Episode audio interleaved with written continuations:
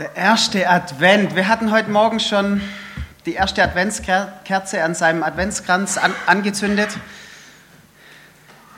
Jawohl, super. Und wer ist hier reingelaufen und hat gesehen, oh, eine Kerze brennt. Es muss der erste Advent sein. okay, wir lassen es.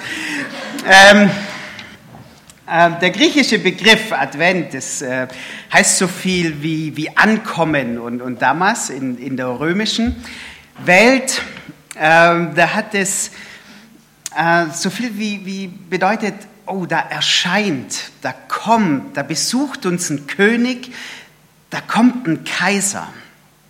Und wir wollen uns heute eine Begebenheit aus dem Neuen Testament anschauen, wo auch ein König ankommt, wo Jesus als König in Jerusalem ankommen möchte. Und Matthäus schildert uns diese Begebenheit in seinem 21. Kapitel und ich lese es mal vor.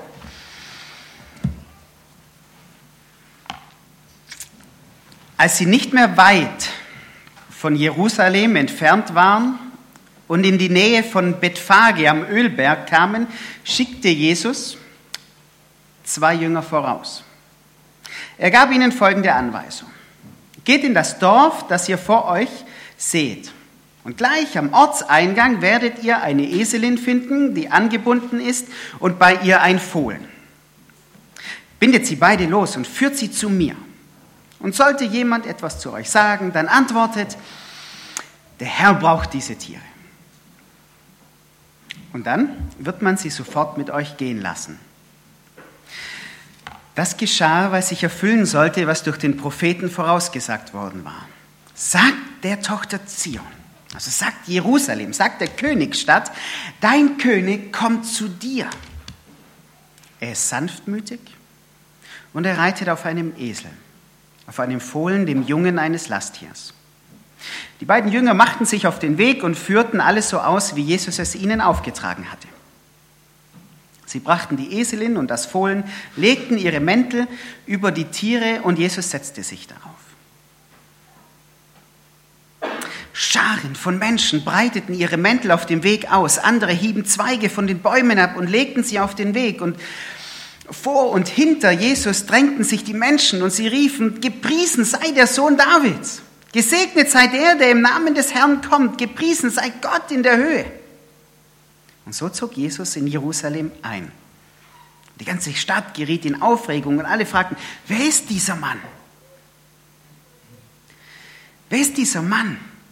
Die Menge, die Jesus begleitete, antwortete, das ist der Prophet Jesus aus Nazareth in Galiläa. Ähm, bei der Betrachtung sind mir so ein paar Gedanken gekommen, ein paar Beobachtungen habe ich gemacht und die würde ich euch oder würde ich gern mit euch teilen. Die erste Beobachtung war so die Frage drinnen oder draußen. Diese Begebenheit ist eingerahmt in zwei Ortsbezeichnungen. Also Vers 1, und als Jesus sich Jerusalem näherte. Und Vers 10, und als er in Jerusalem einzog. Jerusalem. Wenn man sich das so ein bisschen geografisch vorstellen möchte, dann ist Jesus auf diesem Pilgerweg von Jericho nach Jerusalem unterwegs und er kommt durch Bethphage. Ähm, Bet in diesem Bethphage heißt Haus und Phage heißt Feige, also Feigenhausen. Ähm, Bethlehem heißt Brothausen und Bethanien heißt ähm, Armenhausen. Äh, Bet Papier habe ich nicht gefunden. Haben wir irgend, irgendjemand Griechisch-Kenner unter uns? Bet Papier? Nicht? Es würde Entenhausen heißen. Entenhausen habe ich in der Bibel nicht gefunden, also die Heimat von Dagobert Duck und so. ähm, auf jeden Fall, ähm, Jesus nähert sich also östlich an, äh, an dieser Kuppe des Ölbergs entlang diese Bergkette nördlich von Jerusalem, äh, die so ein Kilometer weiter weg von Jerusalem gegenüber liegt und er nähert sich Jerusalem. Jerusalem, diese geschichtsträchtige Stadt. Jerusalem, diese, diese Königstadt, Stadt vieler großer Könige, eine Stadt voller Verheißungen Gottes, eine Stadt voller Bedeutung. Bedeutung in der Vergangenheit, in der Gegenwart und auch in der Zukunft. Eine Stadt, die das Erleben der Menschen so sehr erlebt hat, wie wahrscheinlich sonst keine andere Stadt in, in Israel. Aufgebaut worden, wieder zerstört worden, wieder aufgebaut worden. Es ist die Stadt, wo Gott versprochen hat, in dieser Stadt will ich im Tempel wohnen. Und von, und von dieser Stadt aus werde ich das Land regieren. Und von dieser Stadt aus werde ich dem Land Heilung schenken. Jerusalem, das war das Zentrum, das religiöse Zentrum, das politische Zentrum, das wirtschaftliche Zentrum vom ganzen Land. Das war das nationale Aushängeschild. Und wenn man an Israel gedacht hat, dann hat man an Jerusalem gedacht. Die bedeutendste Stadt Israels. Das Herz des Landes. Die Stadt des König Davids. Die Königsstadt. Allerdings hat sich im ersten Jahrhundert die Situation ganz anders dargestellt. Nicht so wundervoll. Nicht so verheißungsvoll. Die Juden damals haben eine ganz andere Realität erlebt. Das römische Imperium, die Supermacht in ihren Tagen hat das Land erobert gehabt und Jerusalem in Beschlag genommen. Römische Soldaten schritten durch die Straßen der Stadt und haben die Leute gezwungen, ihre Rüstungen zu tragen. Die Römer haben die Leute durch Steuern niedergehalten. Und wer sich nicht mit ihnen arrangiert hat, ne, hat die Grausamkeit äh, knüppeldick zu spüren bekommen. Das ganze Stadtbild war gekennzeichnet von der römischen Anwesenheit. Tempel. Römische Standarten sind überall rumgestanden und haben gezeigt, wer, Herr, wer hier der Herr im Haus ist.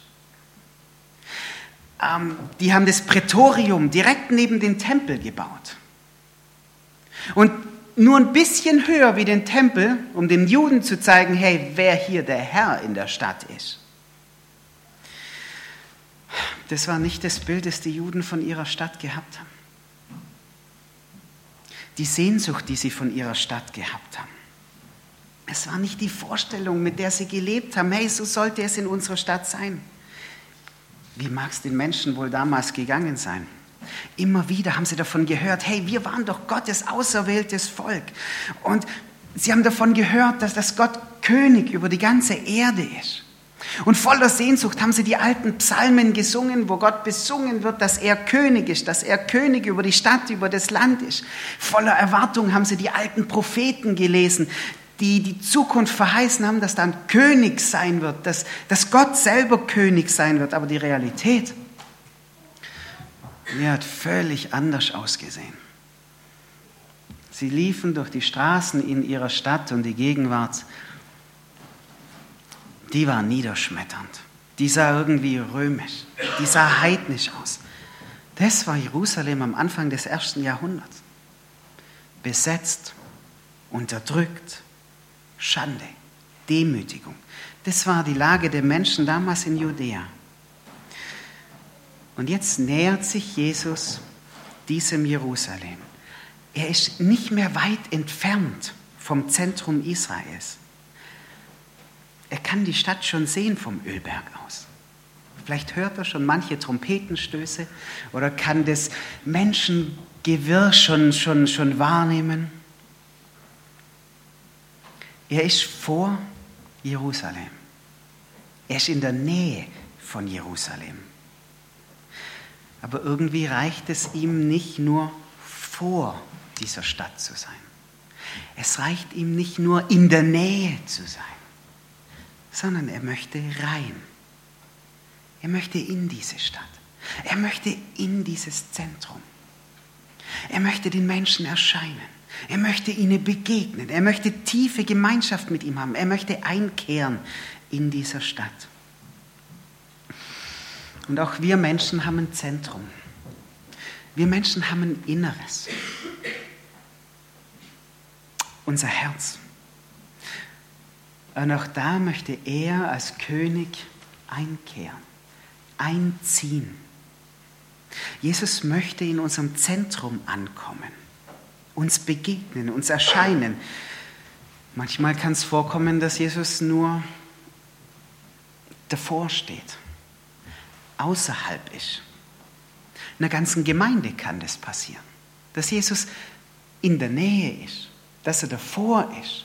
Und manchmal passiert es uns auch ganz persönlich. Der Gemeinde in Laodicea lässt Jesus ausrichten, und du weißt nicht, dass du elend und jämmerlich bist, arm und bloß. Siehe, ich stehe vor der Tür und ich klopfe an. Und wenn jemand meine Stimme hören wird und die Tür auftun, zu dem werde ich hineingehen. Manchmal kann es geschehen, dass Jesus nicht im Zentrum ist, nicht im Innern, sondern davor. Irgendwie draußen in der Nähe, aber nicht drinnen. Manchmal kann es sein, dass Jesus vor den Toren unseres Lebens steht, vor unserem Herzen und er möchte reinkommen. Er möchte einziehen. Er will nicht draußen bleiben. Er möchte reinkommen. Er möchte einziehen und eine tiefe Gemeinschaft und eine Vereinigung mit ihm schenken. Aber vielleicht geht es unserem Zentrum genauso wie damals dem Zentrum in Israel. Vielleicht ist unser Inneres auch belagert. Nicht von Römern, nicht von irgendwelchen Standarten.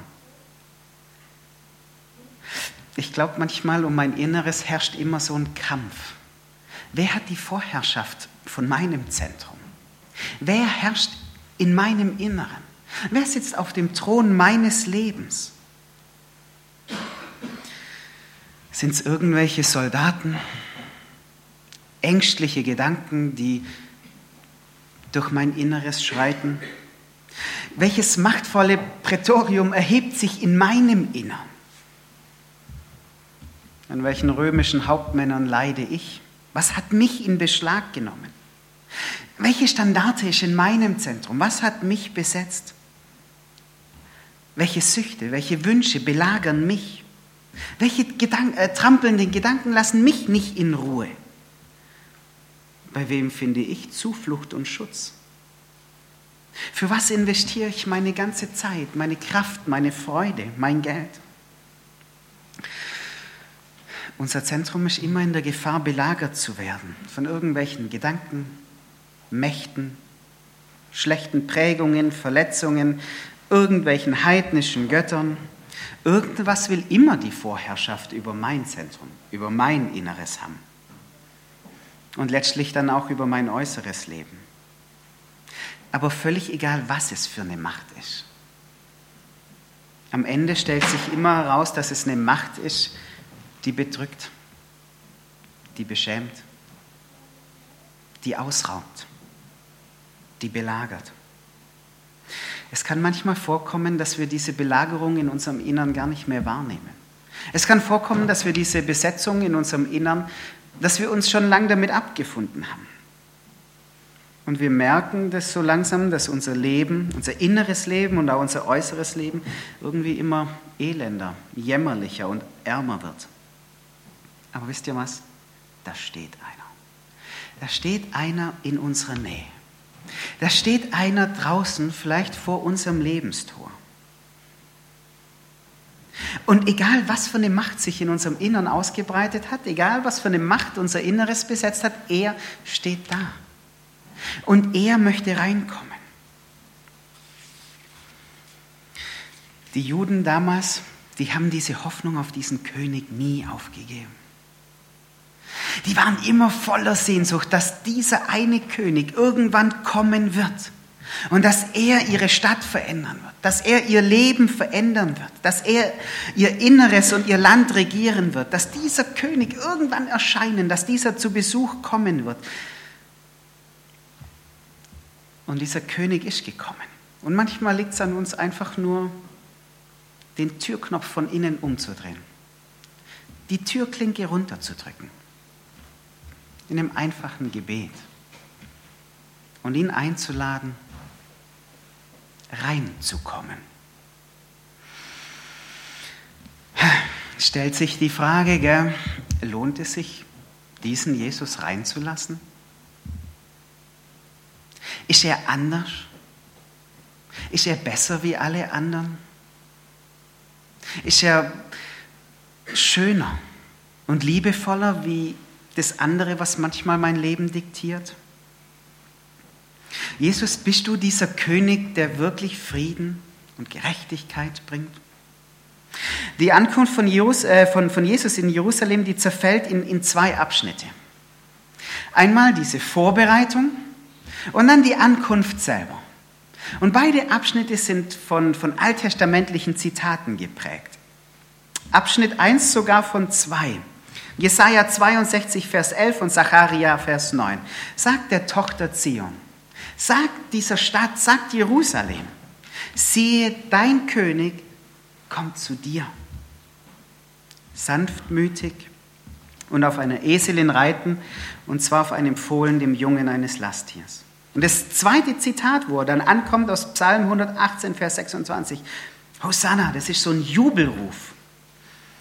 Jubelt dem Sohn Davids zu, gepriesen sei der, der kommt im Namen des Herrn. Hosanna in der Höhe. Und beide alttestamentlichen Zitate haben einen König im Mittelpunkt. Sie kündigen den König an. Sie kündigen einen rettenden König an. Und die Menge tobt, als er sich nähert. Die jubeln. Hey, schaut her, da kommt er. Hey, jubelt, der Sohn Davids kommt. Und sie jubeln und sie hoffen. Das war der Augenblick, auf den sie so lange gewartet haben. Wie oft haben sie die alten Propheten gelesen und sich gesehnt danach, hoffentlich kommt er bald.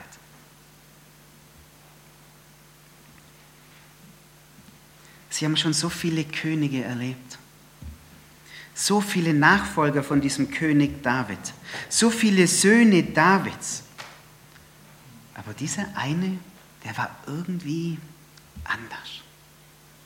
Der hat was Neues gebracht. Und wenn Menschen Jesus erlebt haben, dann haben sie diesen Jesus irgendwie mit diesem König identifiziert. Eine karnetische Frau, die Jesus bittet, ihrem Sohn zu helfen. Sie ruft ihn an und sie ruft ihn mit Sohn Davids an. Oder ein blinder Bettler schreit Jesus nach und nennt ihn Sohn Davids. Oder ein Bettler ruft nach Jesus und wie erlangt er Jesu Aufmerksamkeit, indem er ihn anruft mit Sohn Davids. Davids Sohn Salomo, der konnte solche Schreie nicht hören. Die ganzen nach, nachfolgenden Könige von Davids, die haben solche Hilfeschreie überhört. Die ganzen Kaiser und Könige, die sich einander die Klinke in die Hand gegeben haben, ob es ägyptische, ob es babylonische, assyrische, griechische, römische Kaiser waren, die waren viel zu sehr mit ihrer Macht beschäftigt, als dass sie solche Hilferufe gehört haben. Und wenn die Menschen damals in der Zeit von Jesus gerufen haben, dann war es ein Ruf und genauso sehr eine Frage, bist du dieser König? Bist du der, der uns hört? Oder bist du wie alle anderen? Bist du auch so ein König, der Gerechtigkeit mit Gewalt durchdrückt? Der Frieden mit Drohen bringt? Oder bist du anders? Bist du eine andere Art von König? Bist du einer, der mich hört? Bist du jemand, der mein Leben sieht?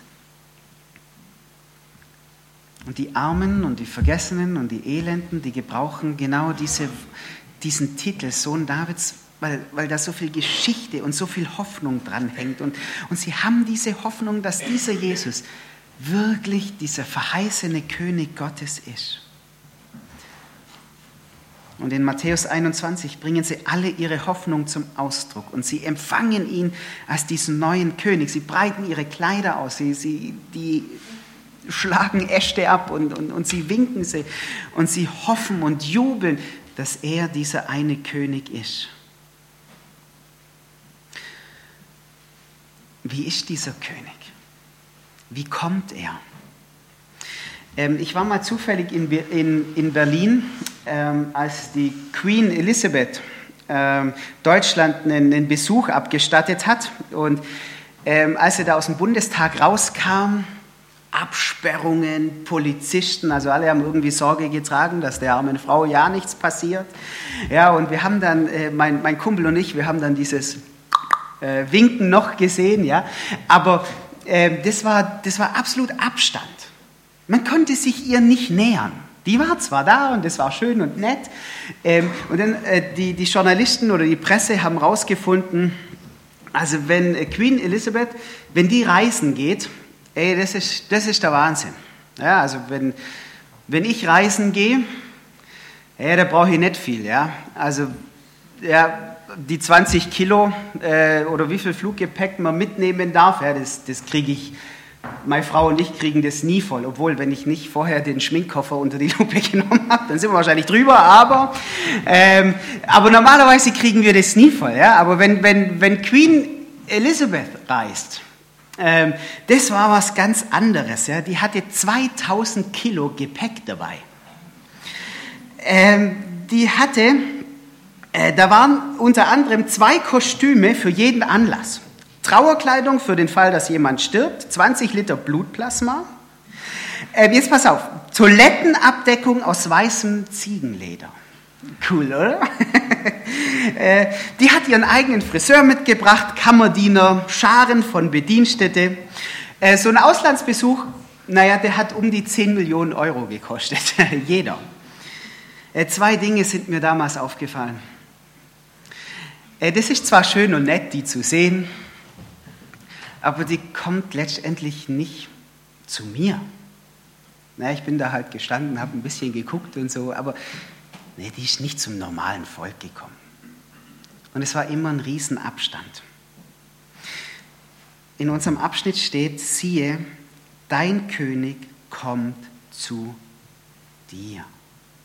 Wow. Kein Abstand. Der kommt zu mir. Er kommt zu dir.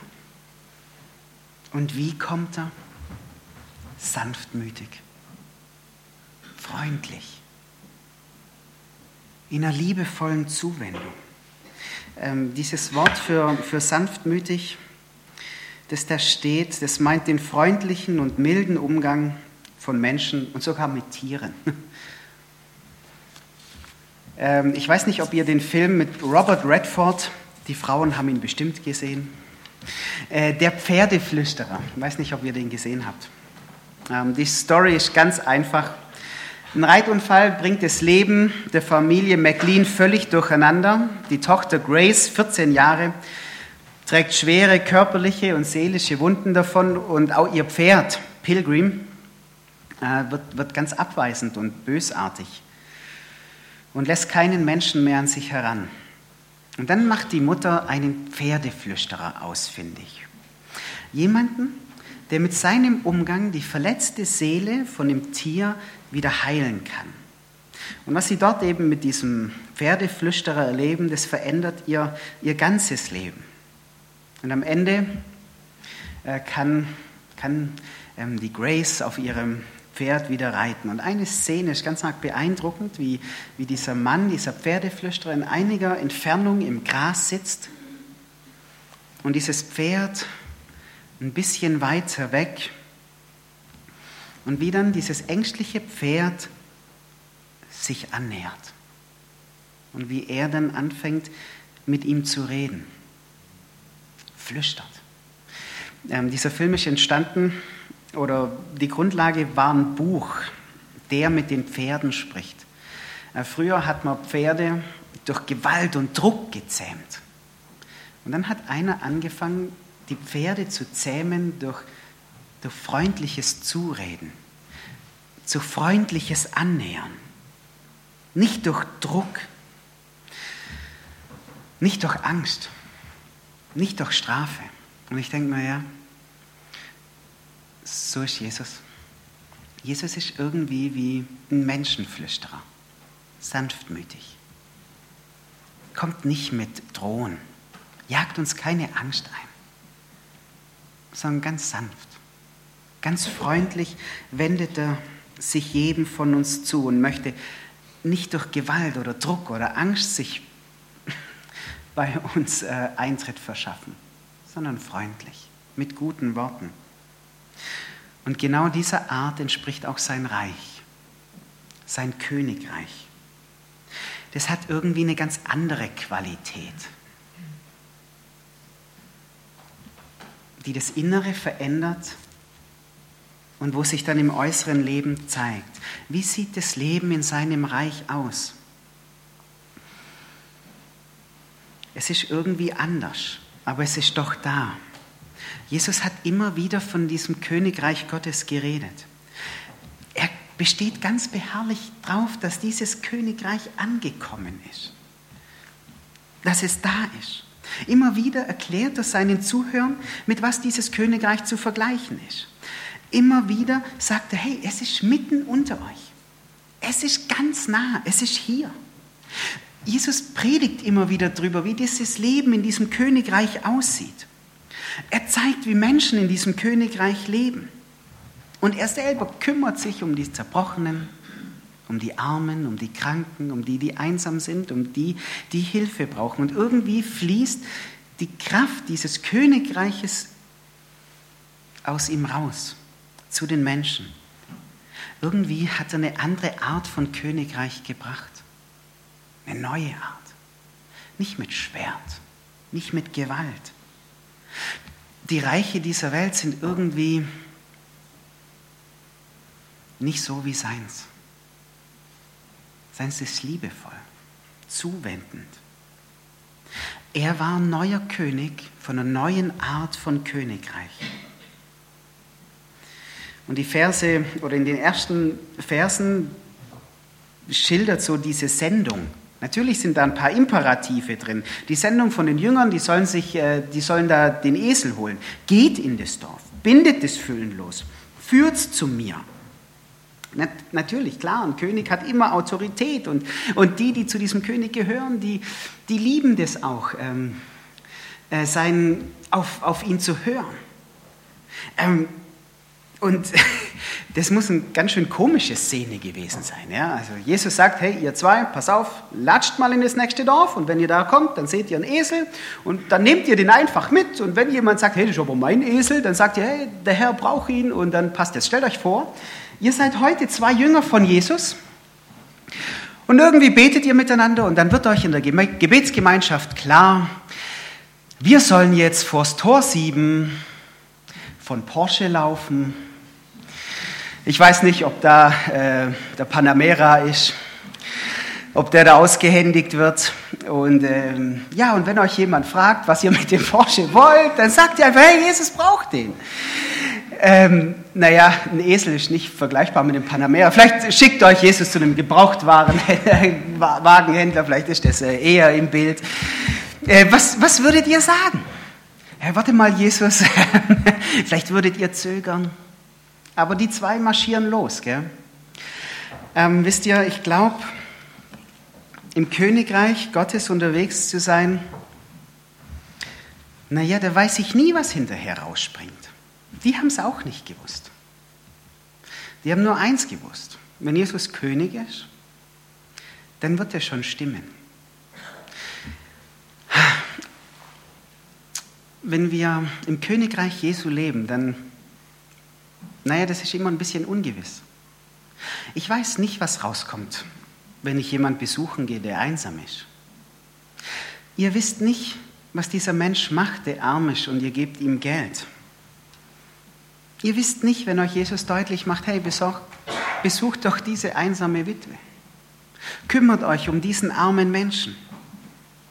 Schenkt jemand Gemeinschaft, der keine Gemeinschaft hat. Hört jemand zu, der dem niemand zuhört. Ich weiß nicht, was rauskommt. Aber es ist irgendwie dieses Leben im Königreich von Jesus. Äh, wir waren auf dem SV-Mitarbeitertag und da hat einer vom, vom Jans-Team, die, die Älteren kennen das vielleicht noch, diese Brüder Jans, die da mit der Gitarre und so und Musik gemacht haben und so. Das hat sich ein bisschen verändert mittlerweile. Ähm, da hat einer äh, ähm, erzählt, hey, Gott hat mir wichtig, oder ihm und seiner Frau, Gott hat uns wichtig gemacht, einfach mal in dieser, dieses Asylbewerberheim reinzuspazieren zu diesen Menschen. Und dann haben sie ein chinesisches Ehepaar kennengelernt. Die mussten aus China flüchten, weil sie, ich glaube, er hat erzählt, weil sie vor 21 ein Kind bekommen hat und das durfte man nicht und dann äh, hätte dieses Kind abgetrieben werden müssen und das wollten sie nicht.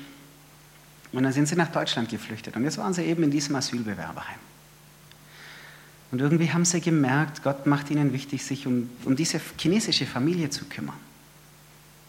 Natürlich haben sie nicht gewusst, was daraus wird. Aber die haben die einfach eingeladen und gesagt, komm, jetzt laufen wir mal durch den Einkaufsladen durch und dann packt ihr alles voll mit unserem Einkaufsladen. geguckt, das wird immer mehr und immer mehr und immer mehr und oh scheiße, mein Gehalt reicht nicht aus und so, ja. Ähm, aber dann haben sie gut chinesisch gekocht und die haben sich um die gekümmert und haben Gemeinschaft miteinander gehabt und natürlich haben die nicht gewusst, wie das wird. Aber die haben ihnen diesem deutschen Ehepaar dann, oder die, die chinesische Familie hat diesem deutschen Ehepaar dann gesagt, wisst ihr, wir haben mit euch was gehabt, das haben wir mit niemand gehabt. Gemeinschaft, Vertrauen, Liebe ist gewachsen. Advent heißt Ankunft. Können wir vielleicht für irgendjemand Gottes Königreich sichtbar machen? Natürlich wird, wird Jesus sein Königreich irgendwann vollenden, wenn er kommt. Aber vielleicht können wir es ansatzweise schon sichtbar werden lassen. Vielleicht können wir Gottes Jesu König sein, in seiner Art, jetzt schon sichtbar werden lassen für Menschen, die es noch nicht sehen. Und wie dieser König ist. Haben wir vielleicht jemanden, bei dem Jesus in seiner Art ankommen könnte, helfend? Der Astronaut James Irwin, der war einer der wenigen Menschen, also bisher, die über den Mond gelaufen sind. Und als er dann da auf dem Mond steht, und er schreibt dann hinterher, da ist ihm so durch den Kopf gegangen, boah, wie ist denn auf meiner Erde? Zwietracht zwischen den Völkern, Armut, Hungersnöte. Und dann denkt er so bei sich, was doch viel wichtiger ist, als auf dem Mond zu laufen, wäre doch, dass Gott auf der Erde läuft. Dass Gott ankommt hier in unserer Welt. Ich würde noch beten und ihr dürft dazu aufstehen.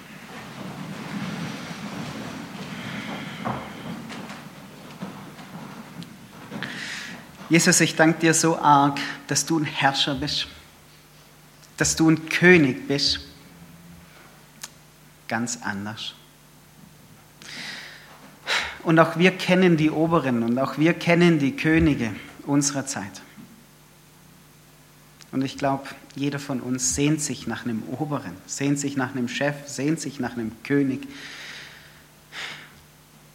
der für, der für uns da ist. Und ich danke dir, dass du so einer bist.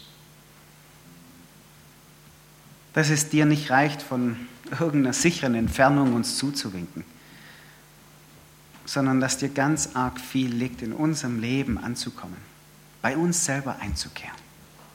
Und danke, dass es nichts Schöneres gibt, als Gemeinschaft mit dir zu haben. Und ich möchte dich bitten, dass du uns durch die Gemeinschaft mit dir von innen raus veränderst, dass wir in deiner Art dein Königreich leben können, hier in dieser Welt. Amen.